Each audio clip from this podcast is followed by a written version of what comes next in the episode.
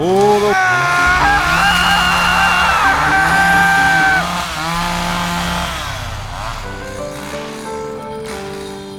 to another edition of Two Guys and a Chainsaw. I'm Todd. I'm Craig.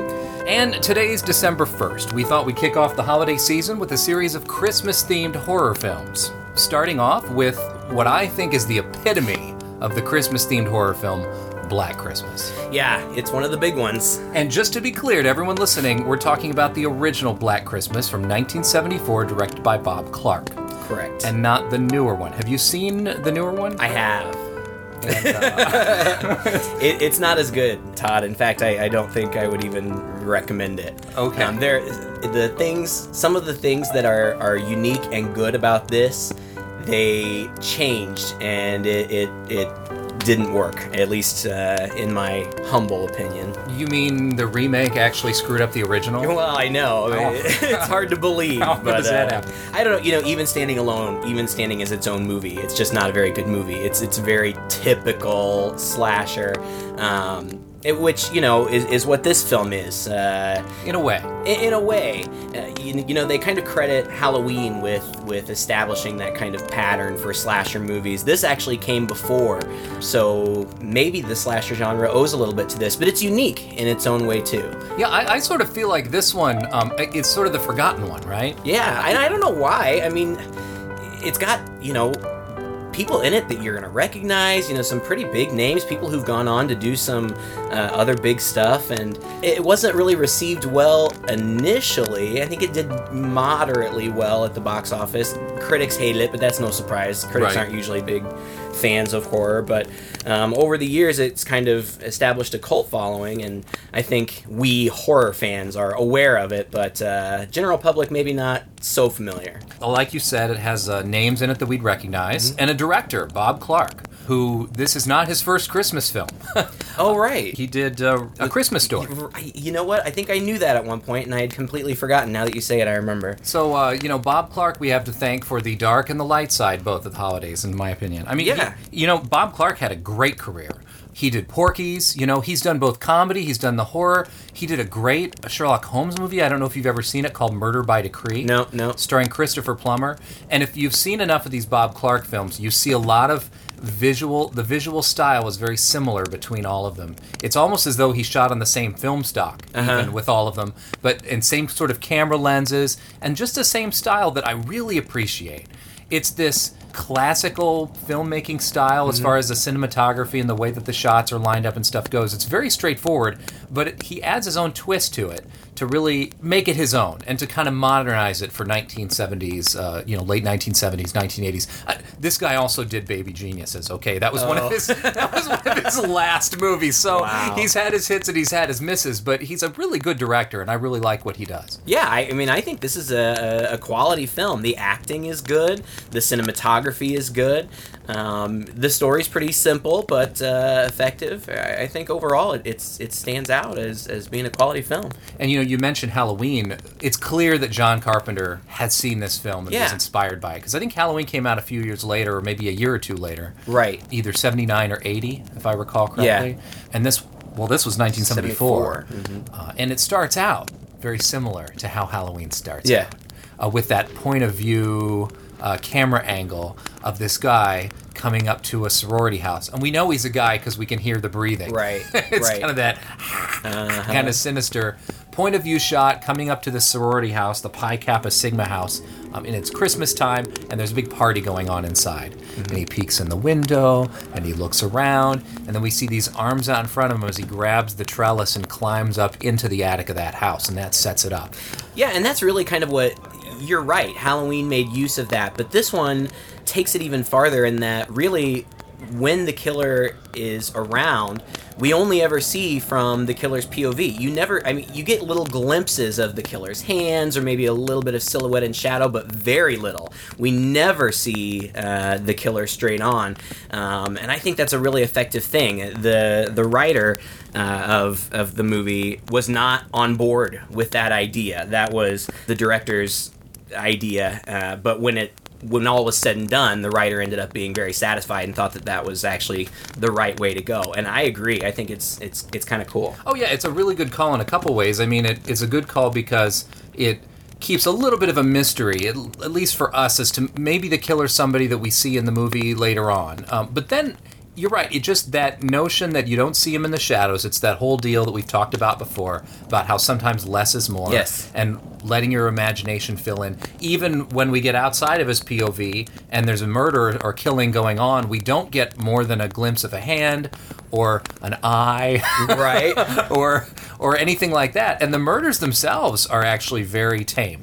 Um, they're not tame in what they are. Right. I mean, people are getting stabbed, people are getting you know suffocated, but you re- it really mostly happens off camera. Mostly, I mean, you get little glimpses, uh, glimpses, glimpses uh, of of the violence and gore, but it's not the central focus. And again, you know, that was clearly a very intentional decision that was made, and it is there. Whether it be in literature, whether it be in film or whatever, I really think that sometimes leaving things to the imagination can be far scarier. One of the examples I always use is um, Funny Games. Have you seen Funny Games? I haven't. It's it's a home invasion movie, and it's kind of typical in that way. But most of the violence, and it's extremely violent, but most of the violence takes place out of frame. You will have the uh, it's a family, and the family, the action will be going on, and, and their tormentors.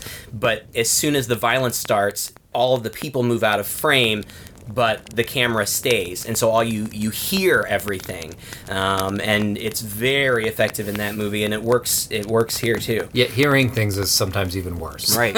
you, you, when you hear those screams and your brain is left to the imagination, you know that's another thing I think this film does very effectively is the use of sound. Mm-hmm. We do, we hear, we see shadows, we hear creaking noises, both in the silence, the the sort of not so quietness of an old house. Mm-hmm. You know, this is one of those movies that does a really good job of making the house a character. I Yeah. think.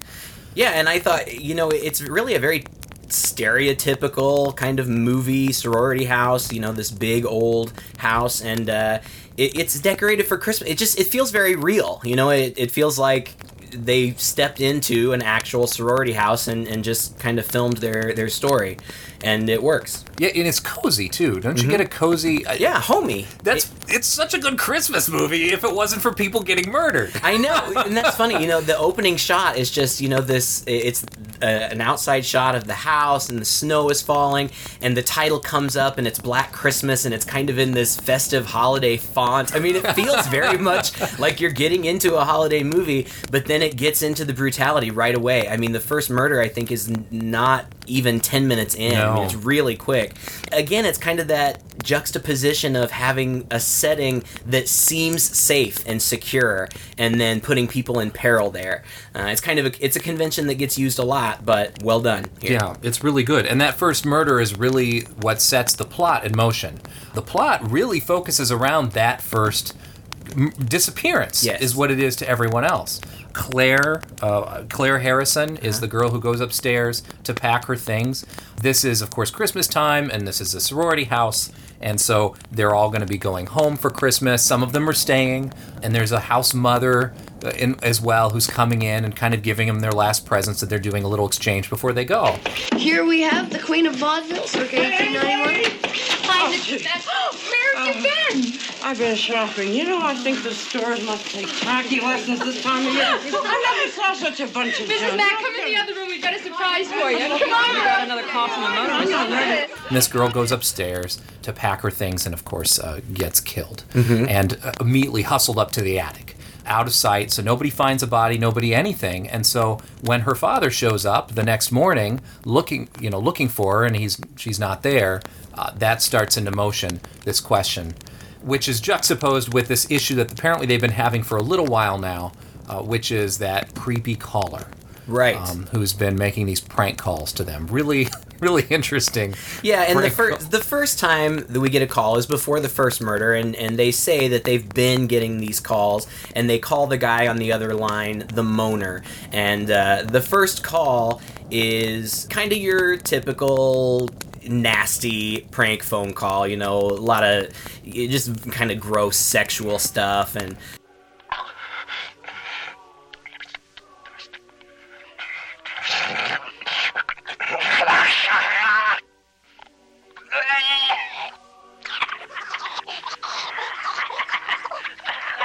he's expanded his act.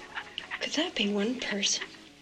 No, Claire, that's the Mormon Tabernacle Choir doing their annual obscene phone call. Now, maybe you've seen this movie multiple times. This is really only my second time seeing it all the way through. I, I'm a little confused.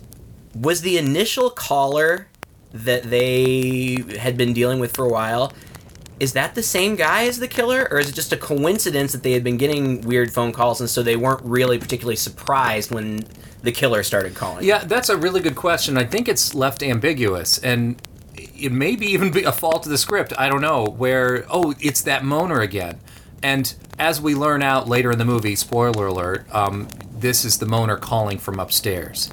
But when they get that first phone call, which is clearly the same night that we see through his point of view, him coming into the house. Either he was calling previously, maybe he sort of set this up.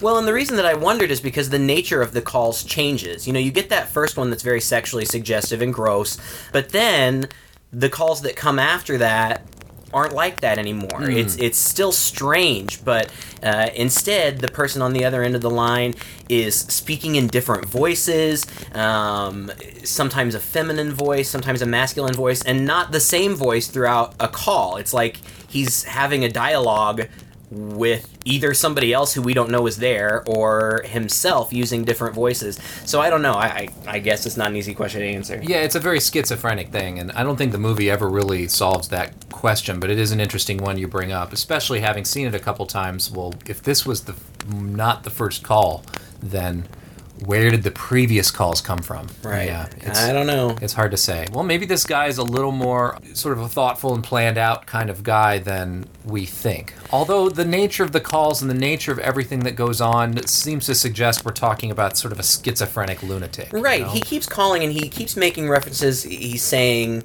in a kind of childlike voice, "Mommy, mommy," and then in a in a kind of harsh female voice, yelling, you know, "Billy, uh, you don't do that." And um, then sometimes there's uh, the sound of maybe a baby crying or something. And- Agnes is right few there's and there's this whole but that's part of what i don't or part of what i like about it is that they never explain that Mm-hmm. i think that not knowing is kind of creepier i th- in fact the remake goes way into that backstory. Uh, you d- you do see the killer throughout, and you get lots of flashbacks to the backstory behind this these weird phone calls.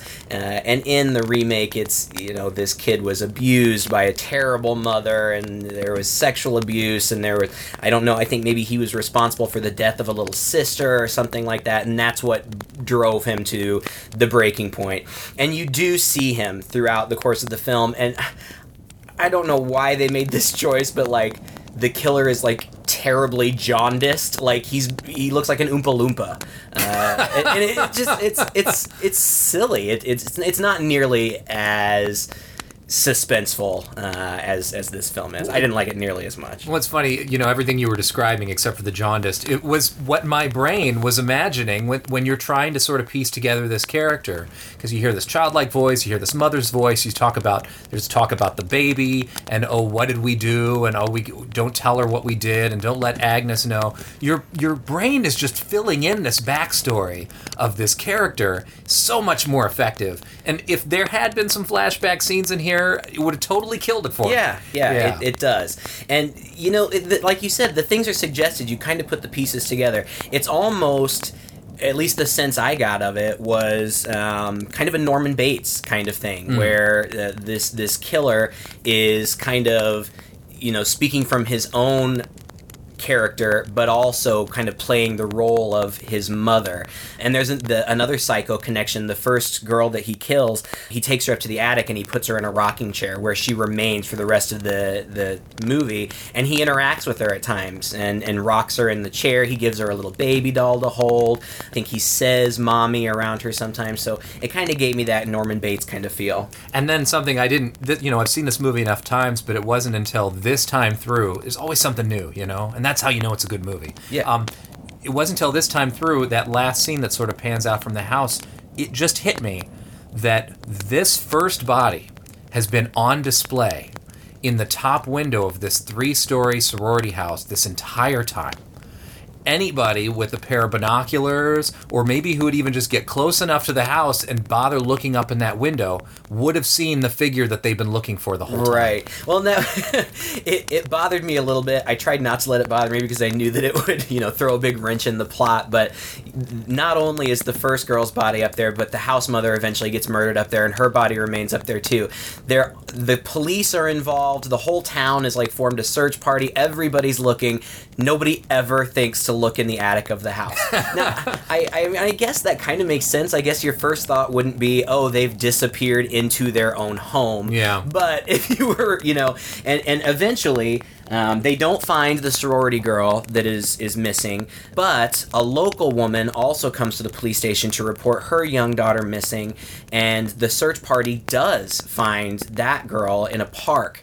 Um, so they know there's a killer out there, but uh, they don't they don't think to check the attic. Oh well. Yeah, it's a really interesting juxtaposition. I mean, especially once the police get involved. And this is another thing about Bob Clark's films is that he likes to inject a lot of humor into them. And this movie is just dripping with humor. Oh yeah, and it's dark humor, but it's really funny, and, and not even all of it is is that dark. Some of it's just just straight Just up funny. Yeah, I, I read that uh, Clark claimed that he rewrote a good amount of the, the original script, and that it was it was him who inserted that comedy in there.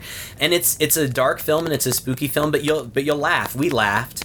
Uh, the comedy we've we've watched some other movies recently where the comedy is kind of put Over front and center. Yeah. and, and that's not the case here. Uh, you know this is it's suspense it's it's horror. Um, there are just little moments uh, of lighthearted comedy and and they work. Well, you know, I think the pace of the movie has a lot to do with that. This isn't one of those films where, oh no, somebody's missing, and then almost everybody conveniently is acting normally again five minutes later. A lot of these slasher films, oh no, we discovered Sherry's body, and then about 10 minutes later, everyone's acting as though their friend Right. isn't dead. You know, this is like a genuine concern and really sort of this tone across the film where the the father who's looking is is staying at the sorority house a little bit and they have to kind of entertain him and in the meantime he's not approving of almost anything that's Right. going on here. One of the girls is like a perpetual drunk. She's played by Margot Kidder and her name is Barb. And uh, she's making lewd comments and talking about watching turtles have sex at the zoo. Oh god. And she's she's just fall down drunk through the whole thing. There's a certain species of turtle that can screw for three days without stopping. You don't believe me, do you? Well, I mean, how could I make something like that up? Barb, dear. Uh, I, I, I. Uh, No, really, they just three days, 24 hours a day. Can you believe that? Three days? I'm lucky if I get three minutes. Do you know how I know this? Because I went down to the zoo and I watched them. It was very boring. Well, actually, um, I uh, didn't stay for the whole three days. I went over and I watched the zebras because they only take 30 seconds. Premature ejaculation. and you know Margot Kidder that's one of the big names was this pre Superman or is this post Superman I mean she she became a pretty big name there for a little while I think it's j- just pre Superman Gotcha. Yeah. I mean, she's she's very young and, and beautiful. She she still looks maybe a little bit too old to be in a sorority, um, but she plays the character well. She's the brazen one, you know, the one who's always smoking, always drinking. They throw a party for under a Christmas party for underprivileged children. She's giving booze to the kids. She's a funny character, and uh, I was kind of you know I've seen the movie before, but it's disappointing when she goes upstairs to go to bed and you know that you, you're not going to get any more of Yeah. her because she's a fun presence in the film. Well, the other person I really enjoy watching is Olivia Hussey. Oh my god. Uh, she's gorgeous. She is one of the most beautiful women I have ever seen in my life. Um, she, of course, uh, was famous for Romeo and Juliet. I remember that was always the version that they would show us in high school, and she was very young and so pretty in that. Uh, and I kind of fell in love with her then. And then, you know, I I know that she's kind of worked consistently, but it hasn't been a lot. The things that I uh, remember her from are this and Romeo and Juliet and It. Um, she was uh, one of the lead characters' wives uh, in, Oh, in that that's Stephen right. King uh, film. Miniseries. And, yeah, and she was good in that too. Uh, yeah, she's kind of the central character. She she's kind of the final girl uh, Uh-huh. of, of this, and she's so pretty and so soft spoken, and um, you really get attached to her. She's almost the most. She's again almost the uh, Jamie Lee Curtis of this film as well, in that she is the more innocent-ish. ish. But Girl. I, I also like her in this, and you know, it, it almost had kind of a women's lib feminist kind of Yes. feel to it. You know, she's this, uh, she's a soft, beautiful girl, but she's strong willed and strong minded. She calls her boyfriend at the beginning and says that she has urgent news, and he said he can't meet her until the next day. When she finally does meet him, he's a concert pianist. She goes to where he's rehearsing, and um, she tells him that she's pregnant, but that she plans to have an abortion. And uh, he is very, very much against that. Later on, um, he comes back after he fails his recital. His recital for three people. Right.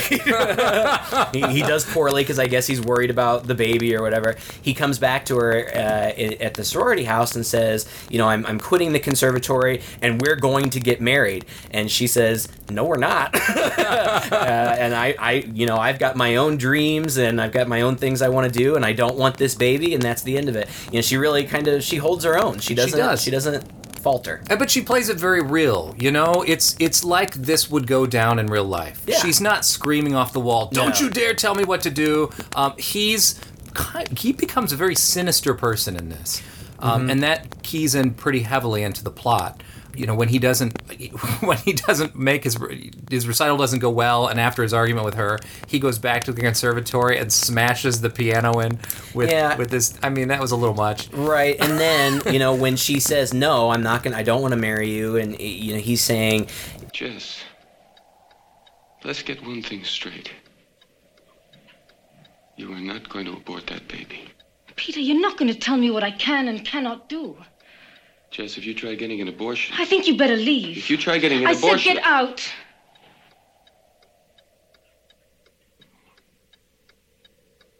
you're going to be very sorry.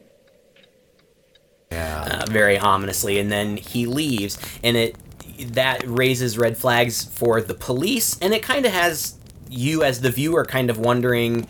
Maybe this guy was unhinged already, and so maybe he is the killer. Uh, who knows? Yeah, he does become the uh, red herring Yeah. killer uh, throughout it, but but there's very good choices here being made. The abortion thing was really handled well. Uh, it was hinted at in the beginning, and then it kind of you know they talk about it openly. I think it's interesting. Then there's a very again, it's these subtle moments that make this movie a great film. As opposed to just a cool film. There's a moment where the carolers come to the door, and this is much later in the film uh, when Jess, who was played by Olivia Hussey, is pretty much alone in the house waiting for the phone call because they're trying to trace where these calls are coming from by this point. Um, but she opens the door and there are carolers out there as children, and you can see in her face, and you know based on what she's talking about earlier, there's this moment where she's maybe hesitating about her choices. She's seeing these kids in front of her.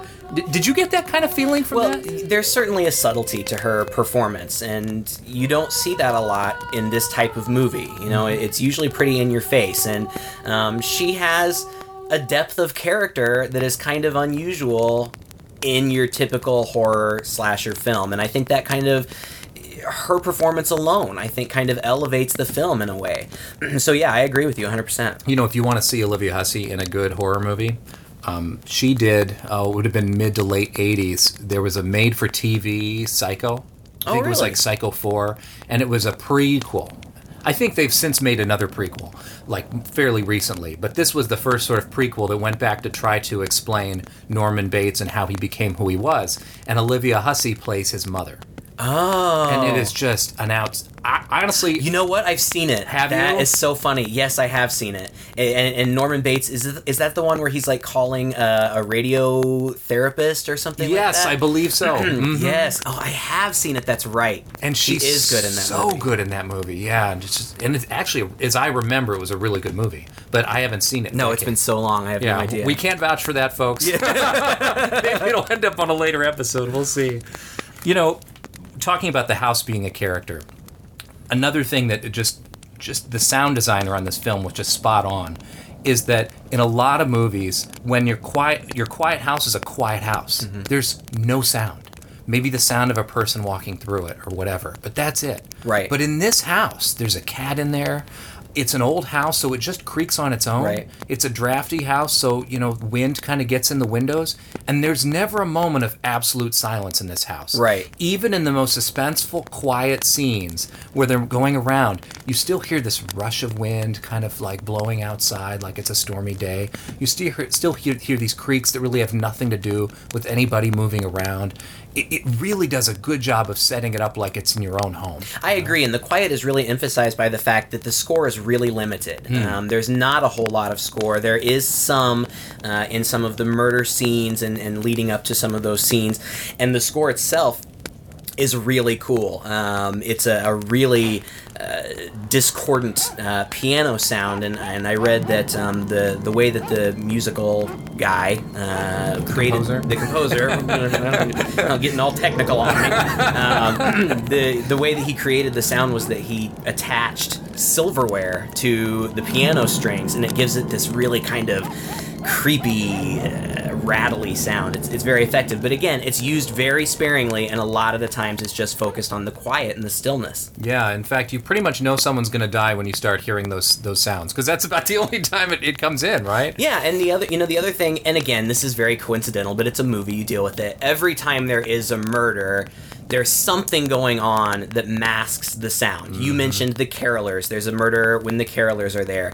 Um, the first murder occurs during a party, and they're all uh, Screaming. screaming and toasting and other things. The only little qualm that I had about the quietness of the house is that you find out at the end of the film. I think we've already mentioned that the calls have been coming from inside the house, uh, and sometimes Jess, the main girl, sometimes she'll be talking to the guy on the phone, and there's nothing else going on, and there's nobody else in the house making noise, and I kept thinking, why wouldn't she hear him? like she's listening on the phone, but her other ear is free, and in the phone you can hear he's screaming and moaning and Making a lot of noise. Right. And these calls aren't coming from the attic. They're No, coming just from just a line upstairs. Yeah. and and I I think that a couple of the times when he's on the phone is he actually committing the murder at the time At least once. We know that. because that's what was her name phil Phil. uh, played by another very recognizable actress andrea martin who has gone on to do tons of stuff uh, she's in um, the my big fat greek wedding movies very recognizable in fact she came back for the remake she plays the house mother in the remake Ah, and how about that house mother? yeah.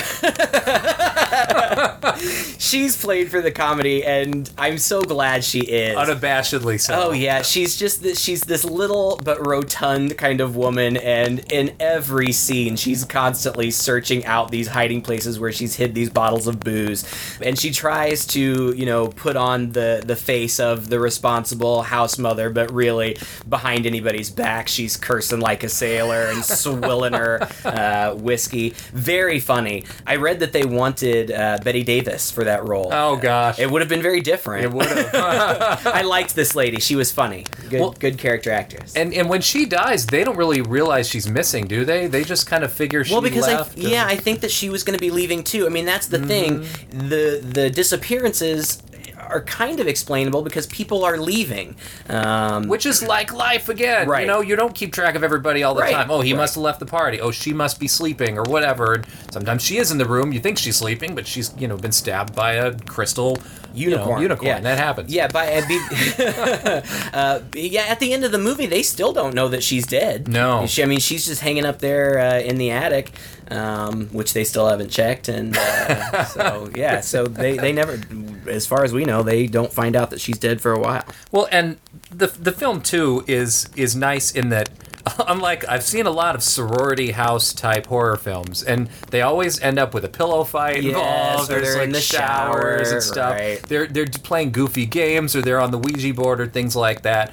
This is totally like a sorority house would be. Yeah, you these know? girls seem very real. Now, of course, Olivia Hussey is very beautiful. Uh, Margot Kidder has a very unique, distinct look. But beyond that, the girls just look like real girls that Yeah. you would know. You know, the the lady I just mentioned, Andrea Martin. She's you know got glasses and curly hair. She's not stereotypically gorgeous. She's cute. She's pretty, but But you she's know, not stereotypically mousy either. right? No, just very real characters. then they of course interact with the policemen and again more of the nice subtlety in here is that actual college feel where these are kids removed from the town Mm-hmm. You know, there are a few little jokes, a few little comments they're made about townies Yeah. and about people from the town, and you get the sense they're at a town that's maybe they're a little Midwest, maybe they're a little more Southern. It's never really said where they are, is but it? it? No, but it feels very suburban. and the um, the the police station's rather small. There are two detectives there, a few policemen. Uh, Yeah, there's Lieutenant Fuller, who's played by John Saxon, who uh, always ends up in these movies. always ends up as the cop in these movies. That he uh, played um, Heather Langenkamp's dad in A Nightmare on Elm Street. Again, the- Yeah. the, the, police officer searching out you know,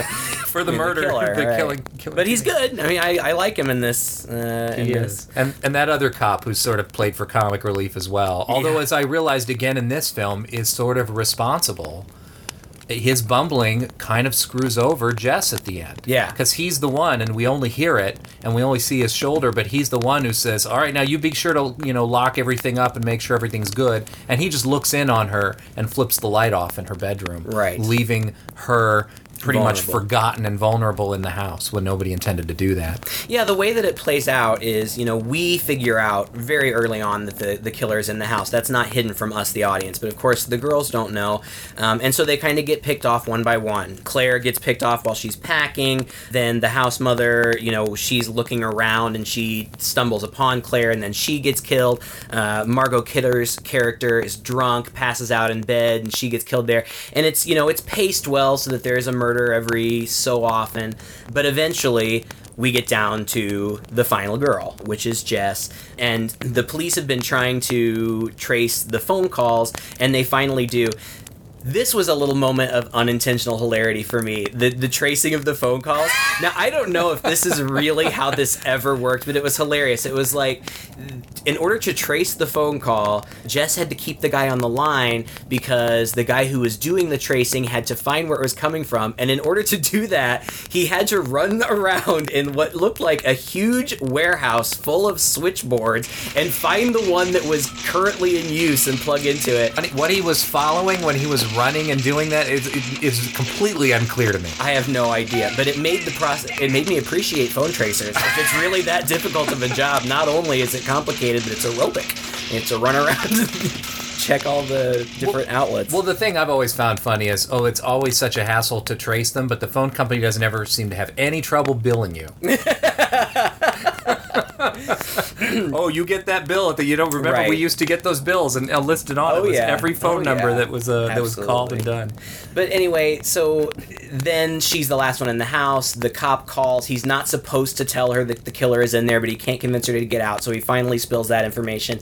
But she still thinks that two of the girls are still alive upstairs. She doesn't realize that uh, Barb and um, Phil have been dispatched. have, have been dispatched, and so she wants to go and, and check on them. So she does. She goes up there. She finds their bodies, and that is when Billy, the killer, makes his appearance to her. And that's kind of, I think, probably the most iconic scene from the film. Um, you just see through the crack in the door his wide, glaring eye, and he's kind of doing his whispering, mumbly thing, and she sees him.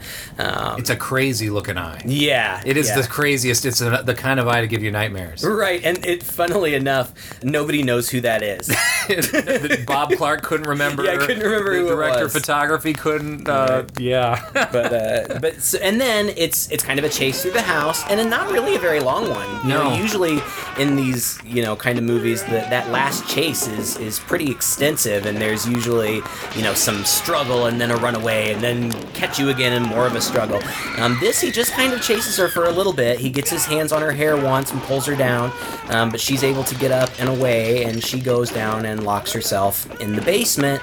And he at first is is pounding on the door, but eventually he stops, and you hear footsteps walk away, and you hear the back door close. Then, in the sort of shadow of the basement windows, you see a figure coming down and is trying to get in. Right. And that is uh, as, and then a hand breaks through to actually come in, and it turns out to be Peter, Jess's boyfriend. And this is a point at which we're also maybe wondering if if there's going to be some strange reveal here. Mm-hmm. It could be. It could be. I mean, it leaves it. You're still wondering. It doesn't seem so. No. I mean, you think you know what's going on. You think that there's a different guy in the house, but the way that the pieces fall, plausibly, it could be the other guy, and that's what uh, Jess is left thinking. You know, she doesn't know, and and uh, she thinks that it is him. And so the cops end up coming in because they've traced the call, and And uh, they hear screaming as they're coming in. they break down into the basement and they find her with him on his with Peter in his lap, and she's holding a poker from the fire, and he's bloody, and she's got some blood on her. And at first you think they're both dead. Uh-huh. Uh, but then her eyes flitter and they take her away. And from there on, again, it's a beautiful moment in the soundtrack where everything is almost told to you off screen sound. We see Jess in the bed, and the doctor is sort of bent bent over her and pulls up and says, "Oh, it's going to be a few hours before She's she wakes sedated, up." right. Yeah, and uh, the cop is like, "Well, we've got to deal with all this press, and oh, let's get them out of there." And the doctor's like, "Don't worry, I'll sit here and wait with her." But then the father of uh, the first girl, Claire, who's sort of been hanging around the Yeah. whole time, uh, faints, probably at the prospect of having to, Right. They say know. he's in shock. We have to get him to the hospital. So that gets the doctor out of the room, and he, you know, then the other person who's in the room helps him with him and takes him downstairs, and you sort of hear everything happening, and it, everyone sort of forgets about Jess upstairs. Right. And anyway, they think they've solved the problem. Right. They think they have the killer, or he's he's dead. So threat's gone. Yep. And then it just slowly pans back out of her bedroom where she's, you know, sleeping peacefully on top of the bed, and and it pans down the hall back up to the uh, ladder for the attic, which we have seen multiple times. We know that's where Billy has been hanging out, uh, and once again we hear the creepy mumblings, the creepy giggling. We cut to a shot outside the house where there's a police guard standing outside, but the house is completely dark. And the very last thing we hear is the phone ringing again. And every time the phone is rung before, it was either right after or during one of the murders. So, poor Jess. Uh, I don't know. It's a slightly ambiguous ending, but I think we're just meant to put the puzzle pieces together there. Yeah, when the distributor saw the ending, they wanted the they wanted the director to change it. What they wanted, which didn't happen, uh, you know, the, Bob Clark stood his ground, but what they wanted to happen was for Jess to be left alone in that room with Chris, who was the boyfriend of Claire, the, the first one who had died and who had been around and searching throughout. Jess was going to be left in there with him, at which point he was going to say, Don't worry, Agnes, it's me, or something like that. Don't and then tell they, them what we right, did. right, right. Um, so they wanted Chris to be the killer, but uh, That would have cheapened the heck out of this. I movie. think so. Oh. And that would have been it would have been so out of left field that it Mm. would have felt like you'd been punked. You know, like Well, there would have been so many loopholes, you know, because he was with the search party, and uh, you know we had seen it. Just once you start doing POVs, once you know the murderer's hideout, you know, and that he's pretty much up there most of the time, it becomes very hard. and besides, nobody in a coat that glorious could possibly be a murderer. I guess he still has that coat, That's what I hear. but it is a glorious fur coat. Sign of the times. well, other signs of the times too. The the filmmaking style. You see a lot of zooms. You know, that's not something you see very often, but they're done very effectively. Uh, they're not done quickly in order to shock or anything, which is what a lot of horror movies Yeah. at this time were doing. Yeah. they're do- they're done very slowly. And Bob Clark uh, has a very nice style of taking his time and he does it in a way that's interesting and that maintains suspense instead of extending the movie and making it boring. Right. I felt a lot like Fargo when I was watching this movie, And that some of it's just slice of life. Yeah. And it's it's sort of slice of life boring, but it's not boring because it's not played boring. Right. You know, I think of all the unnecessary bits in the police station when um, when the girls are messing with the kind of bumpkin cop, uh, and uh, he writes down fellatio. Mm-hmm. She tricks him into writing fellatio down as part of the phone number, and he doesn't know what that is. Right. and he comes in, he talks to the detectives, and you know he hands him the phone number, and he leaves. You don't really know what's going on, but the shot still lingers in there, and the detectives are giving each other looks, and they're like And laughing, laughing, right. and like you're like, what is this? And the and the scene should have ended, and they go back in, and they about this number, you know, and they kind of talk about it.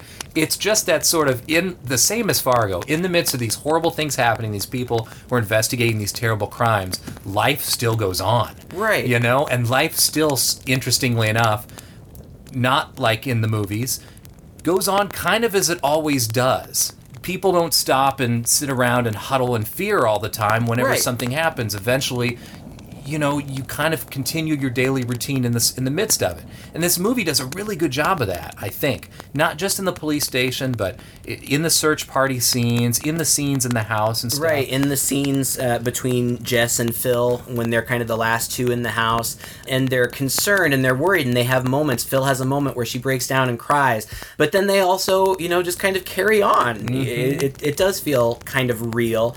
And I think it's a different kind of horror movie. It really relies more on the suspense.